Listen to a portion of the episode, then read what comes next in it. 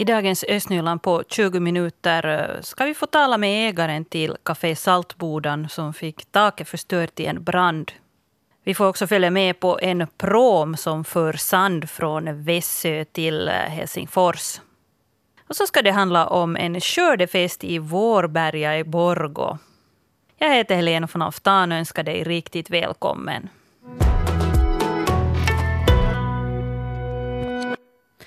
Här i somras så passade jag på att äta lunchen där, där i Café Saltbodan i Lovisa. Uh, riktigt underbart att sitta utomhus under ett parasoll, se alla de där uh, röda bodarna där på rad där på Skeppsbron och njuta av lite goda rödbetor var det visst som jag åt. Eh, uh, därför var det väldigt, väldigt ledsamt att uh, igår morse få veta att den här restaurangen brann. Uh, Café restaurang Saltbodan vid Skeppsbron i Lovisa brann natten till tisdagen. Det var framförallt taket som förstördes. Så här kommenterar ägare Timothy Kuhn och museiintendent Ulrika Rosendal händelserna kring branden som orsakade omfattande skador i byggnaden. 18 över 1 så ringer telefonen och jag svarar och jag märker att det är då liksom 020 så jag tänkte att nu är det något som har hänt och och så är det en kvinna som förklarar åt mig att, att, ja, att restaurangen brinner och jag, jag sprang nu liksom hit med kalsongerna på vet du, direkt bara och kollade vad, vad, vad händer och, och det där och jag kunde inte liksom lämna barnet hemskt länge så jag hamnade sen far hem ganska snabbt men då var det ju på det sättet ännu liksom att, att, att hela framsidan var återbevarad. Äh, branden hade släckts liksom så att man inte såg några synliga lågor mera. Här var sex, sju brandbilar, här var massor med räddningsverkets liksom folk och poliser och det ena och det andra. Och, och, jag tänkte att kanske det blev ganska lokalt och att det inte har liksom hänt något desto större och ingenting men att det gick ju sen liksom att då när jag var på väg hem typ 20 minuter senare så hörde jag när de drog motorsågarna igång och så höll de på typ tre timmar att liksom såga ner hällstocksbalkarna från taket och, och, och, och, det där och då visste jag nog att jag kan förvänta mig liksom ja, jag kan förvänta mig någonting värre än vad jag hade då liksom åskådat under natten. Ja, alla som jag har pratat med har varit chockade, chockade och ledsna. Det känns otroligt sorgligt. Det är, det där, det är ändå en byggnad som har klarat sig genom Lovisa brand 1855. Det är en byggnad som klarar sig genom det att man det där egentligen rev hela det här saltbordsområdet här, här på 20-talet när man behövde stocka till järnvägen. Och det har klarat sig och det hade blomstrat nu med, med den här kaféverksamheten och med allt, allt intresse för gamla hus i Lovisa så att det nu gick så här just samma vecka som vi ska ha historiska husdagar i Lovisa så känns ju jättesorgligt. No, det känns ju ganska liksom tragiskt det är en byggnad från 1700-talet som har en mycket sån här liksom, hur ska man säga, uppgift, inte kan jag säga uppgift men den har ett centralt värde för Lovisaborna och turismen i Lovisa och, och det har brunnit ner under natten så ja, det känns ganska, ganska sorgset och det är ganska ledsamt att titta på de här liksom brända stockarna här. Men som sagt så om det här nu kommer i radion så är kanske det är bra att poängtera ut att hela byggnaden har ju inte brunnit ner till marken men att det har blivit signifikanta liksom förstörelser och taket har brunnit ner och det finns kubiktals med vatten inne där och, och, och det där. Brandkåren har jobbat fint och de har kommit raskt och de har gjort det bästa vad de kan av situationen men att, men att det där, nu är det ju en, en slags total förstörelse på det sättet att, att det där, man måste ta till ganska signifikanta åtgärder för att få det här fixat och det kommer ju aldrig bli helt lika som det har varit förut. När det är frågan om en byggnad som är från 1700-talet så, så det känns sorgset på det sättet. Ja. Har du fått veta redan hur mycket som är förstört och hur går det att, att renovera? Och det går att rädda byggnaden, det gör det definitivt. Det är Museiverket som är skyddad byggnad, eller museibeskyddat den här byggnaden också. Det finns säkert ett stort intresse liksom från alla håll och vägar. Det, det kommer nog att göras om och fixas på något sätt men att liksom hur, hur stora åtgärder det blir så det vet vi inte ännu.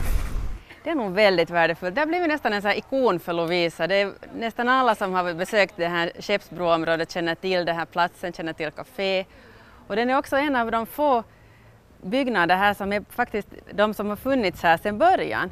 För här har ju varit då som jag sa, flera sådana här saltbodar men det är ju bara ännu en det där, egentligen en av dem som är det där som är original och sen det här Tullopakhuset. Så det, där, den, det är liksom en, en, en kärva av det här forna 1700-talet som vi hade kvar och som vi kunde liksom använda för att förstå vår historia. Ja, det säger museiintendent Ulrika Rosendal. Vi hörde också kaféägare Timothy Kuhn som intervjuades av Lone Widestam.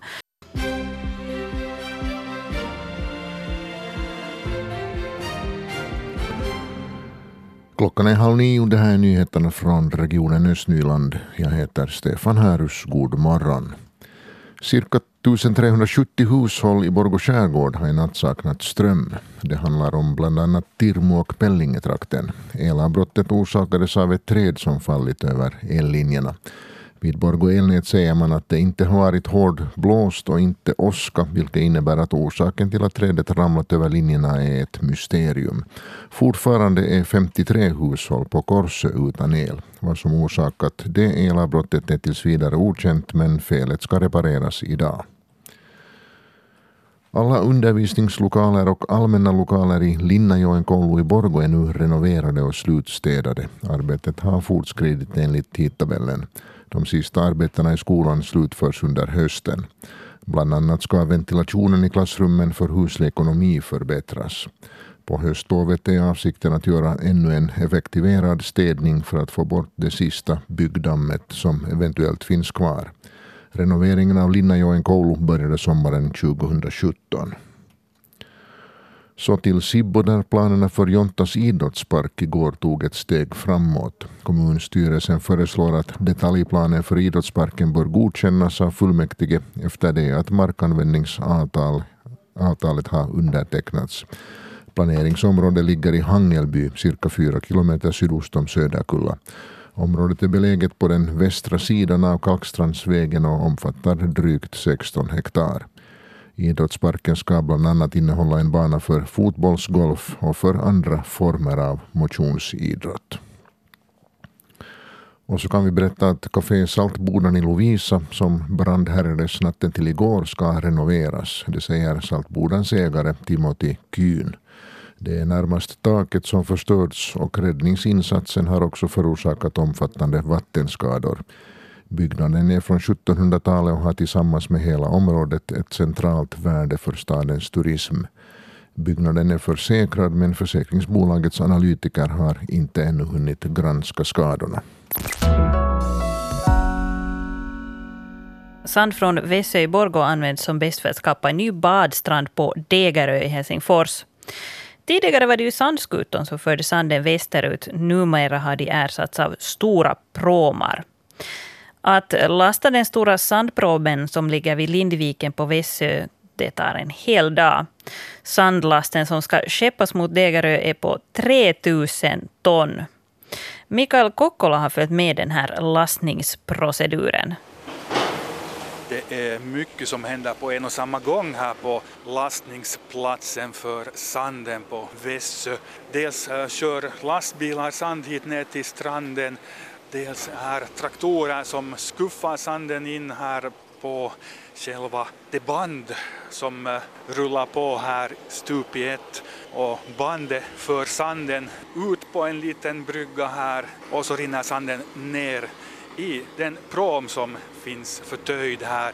Och på promen igen, ja där finns en grävmaskin som flyttar och äh, sätter sanden så att äh, promen flyter och ligger bra i sjön. Här finns också eh, två boxerbåtar som väntar på att eh, äh, pramen ska bli fullastad och sedan inleds färden mot Helsingfors och Degerö. Eh, det är boxerbåtarna Kalle och Eja här som så småningom ska fara iväg med den här stora promen. Det är företaget Rudus som länge har haft hand om sandhanteringen på Vässö. Arbetschef där, Per-Anders Lindert, ja, han beskriver hela processen så här. Det är fin, fin sand som förs till ett sådant simstrandsprojekt i östra Helsingfors. Så det ska bli simstrand på, på Degerö av Vässösanden? Ja, precis. Hur mycket sand behövs det för den här simstranden? 60 till 100 000 ton allt som allt. 60 000 ton sand från Vässö. Går det alltså att ja, på något sätt beskriva hur mycket blir det till exempel i lastbilsflak? Om vi tänker då det är 45-50 ton per, per lastbil så, så, så det där 1000 ton redan så det är ju 20 lastbilar. Och så tar vi det 60 gånger, 60, 2 gånger 6, 1200 lastbilar. Inga småmängder? Nej, nej. Hur länge kommer ja, den här sandtransporten att pågå? No, det börjar i, i början på juli så det pågår nu ännu en, en liten bit in i september. Och det för man med en prom, en, hurdan farkost handlar det om? Det är, den är 20 meter bred och 70 meter lång och, och, och, och, och som sagt det tar till och med inte mer än 3000 ton men att det där djupet i, i andra änden som djupet inte hinner till, då kan inte ta så mycket, det vill ta i för tidigt och sitta inte stranden. Så det är en, en bogserbåt som drar och en som skuffar och styr. No, Vålax eh, är ju känt för sandskutor och en lång, lång tradition med dem. Vad är det som gör att ja, det nu är en prom och inte mera en sandskutor som sköter skeppningen av sanden? No, närmast är det väl fråga om det att det mottagarstället eh, ska ju bli en långgrund sandstrand. Det, sandskutorna fordrar ju en kaj och en, någon slags lyftkran som lyfter i landet men, men att de här har en egen grävmaskin på den stora pråmen som lyfter över det i små pråmar som sen får i landet på rätt ställe. Att det är helt annorlunda projekt det här. Hur ser du på, på det här att traditionen med sandskutor då från Vålax och Vässö, att, att den traditionen har, har brutits då? Det är inte mera finns sandskutor i regionen? No, det är ju en tradition som, som tyvärr nu tar slut. Men att det är nu, världen förändras och, och det där hänger nu ihop med att, att alla strandtomter i Helsingfors måste få byggas så att säga till, till bostäder och annat. Och, det där, det, så länge som, som vi har fått ha en kaj, en lossningsplats bredvid en betongstation så har det varit, varit lönsamt. Så som det kommer att man blir en, en, en extra av pålastning till emellan så lönar det sig när då det är lönsammare att föra med bil. Nå Vässö sanden, hur länge kommer Rudus att kunna ta sand från Vässö? Tio år, eller nio, nio år, nio, tio år ännu nu. Och i mängder, vad finns där som ni får ta? Och det är ganska små årsmängder nu för tiden så att vad ska jag nu, en 150 000 ton i året.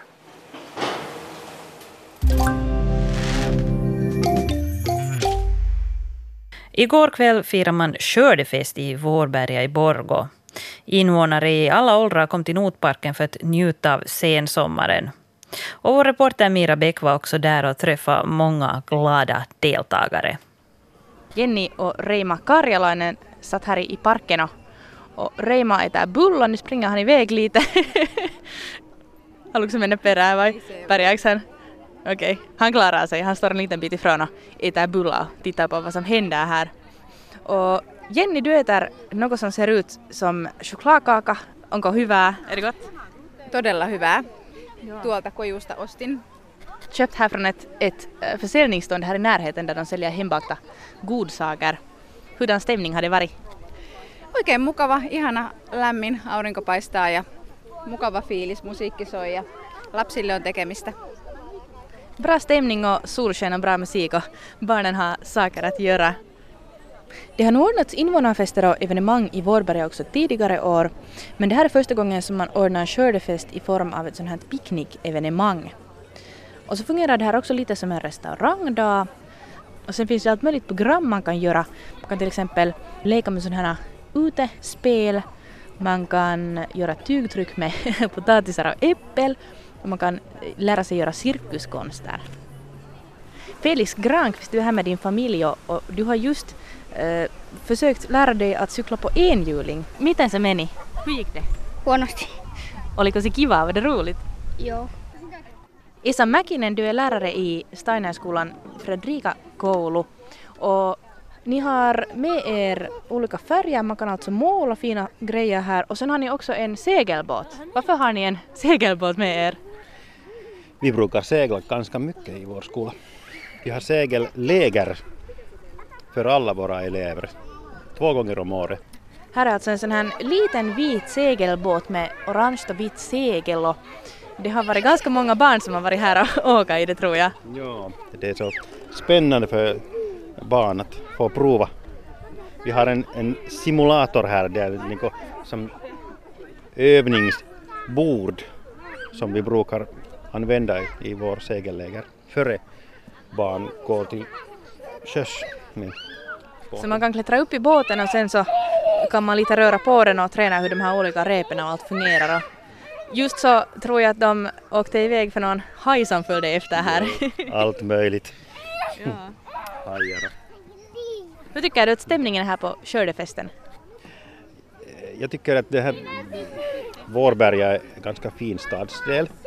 Jag kommer från Sibbo och um, inte trodde jag att det finns så fina parker och så fin stämning här i vanlig Vårberga har inte kanske någon fin, vad heter det nu, maine, rykte. rykte bland folk här i Borgå i Östnyland men jag är hemskt positivt överraskad att möta folk här också. Och ni här från Neuvokkaat Naiset-gruppen har, du sa att det var ett smoothie-stånd? Ja. Ja, precis. Ja. Här var en massa människor som omringade genast som ni började dela ut drickan här. Så har det gått åt bra? Jo, det har gått åt bra och det där, vi tänkte att det, det, det är ett jättebra system att det där det, det, är många som inte har smakat på smoothie och det där det är jättehälsosamt. Vad finns det i er smoothie? No, det finns olika, alltså här är nu grunden är grön och det där här är till exempel bladkål heter det så, lehtikali och så är där kvarg och det där så är där morötter och där är alla möjliga gröna saker som vi hittar. Alltså det, det var idén, det här är skördefest och vi, vi har skördat där i S-market Vårberga. Vi har skördat där. Och det där, där är nu jättemycket olika grönsaker, där är många liter. Ska vi gå så får jag smaka lite? Ja, precis, varsågod. Det är riktigt gott ja. Tack, tack.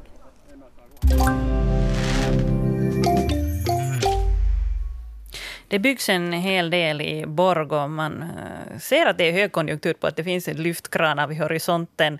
Eh, och eh, ett sånt här projekt som finns i planerna gäller tydligen då Majberget. Ja, det är tidningen Osima här som presenterar planer på två höghus, eller våningshus som är inte så höga, tre, fyra, fem våningars. Mm hus där på Majberget. Men vet du vad, vi backar till äh, mänsklighetens mäns, ja, vagga i Afrika. Äh, jag tror det finns en förklaring. Människor vill ju gärna bo vid vatten. Precis, ja. Det har jag mycket tänkt på. Att man vill vara vid vatten. Det ska finnas rinnande vatten. Så är det ju. Ja, ja och, och vad heter det? Åtminstone har jag läst en förklaring till att vi gärna söker oss till vatten. Det är att då någon gång för länge, länge, länge sedan så bodde människorna i Afrika och bodde på sluttningar vid mm. sjöar och kunde njuta av havsutsikt och också av, av det goda som hav eller sjöar gav, gav i, i form av fisk och fångst. Och så här, och det på något sätt finns i, vår, vår, i oss ännu hemskt starkt det här att vi vill se vatten, hav. Och man känner det väldigt bra i Borgå som är en väldigt gammal stad. Jag satt faktiskt igår och såg ut över ön att det här är ju just så här som, som man alltid har byggt att kullar vid en å. Det, det är så det ska mm, exakt, vara. precis. Och det här kommer vi tillbaka till Majberget då. Uh, uppe där vi, från Majberget ser man jättefint ut över Stensbölefjärden. Mycket mm. vackert. Uh, också fågelområde och allt det här syns fint där. Uh, och nu kommer då ett bolag här att bygga två uh, våningshus som har det första som blir klart här om ett år ungefär. Där ser man att, att från alla lägenheter ser man fjärden. Ja. Mm. Mm. Det enda kruxet här tycker jag är lite det att, att man har placerat då, äh, tomten, det, så att säga den första tomten när man har kommit upp längs med backen där till krönet av Majberget. Och att där då sätta ett, ett äh, ganska högt hus, så det blockerar ju sen den fina utsikten som jag tror att många som flyttat till Majberget uh, åtminstone har uh, attraherats av i något skede. Menar du att det blockerar utsikt för de som redan bor där? då? Det kan också bli så, eller för kommande hus som ska byggas ja. där. Allt som allt kommer väl ungefär 1400 invånare har man tänkt att så småningom bosätta sig på Majberget. Ja, så att frågan är, att bygger man så att alla kan få se den där fjärden, eller blir det just så där att det är ett hus som sen blockerar? Ja, det, det känns lite bakvänt. Jag skulle kanske ändå ha tänkt att, att man bygger de högre husen lite längre upp på backen. Östnyland på 20 minuter, en svenska yle podcast. Jag heter Helena von Alftan.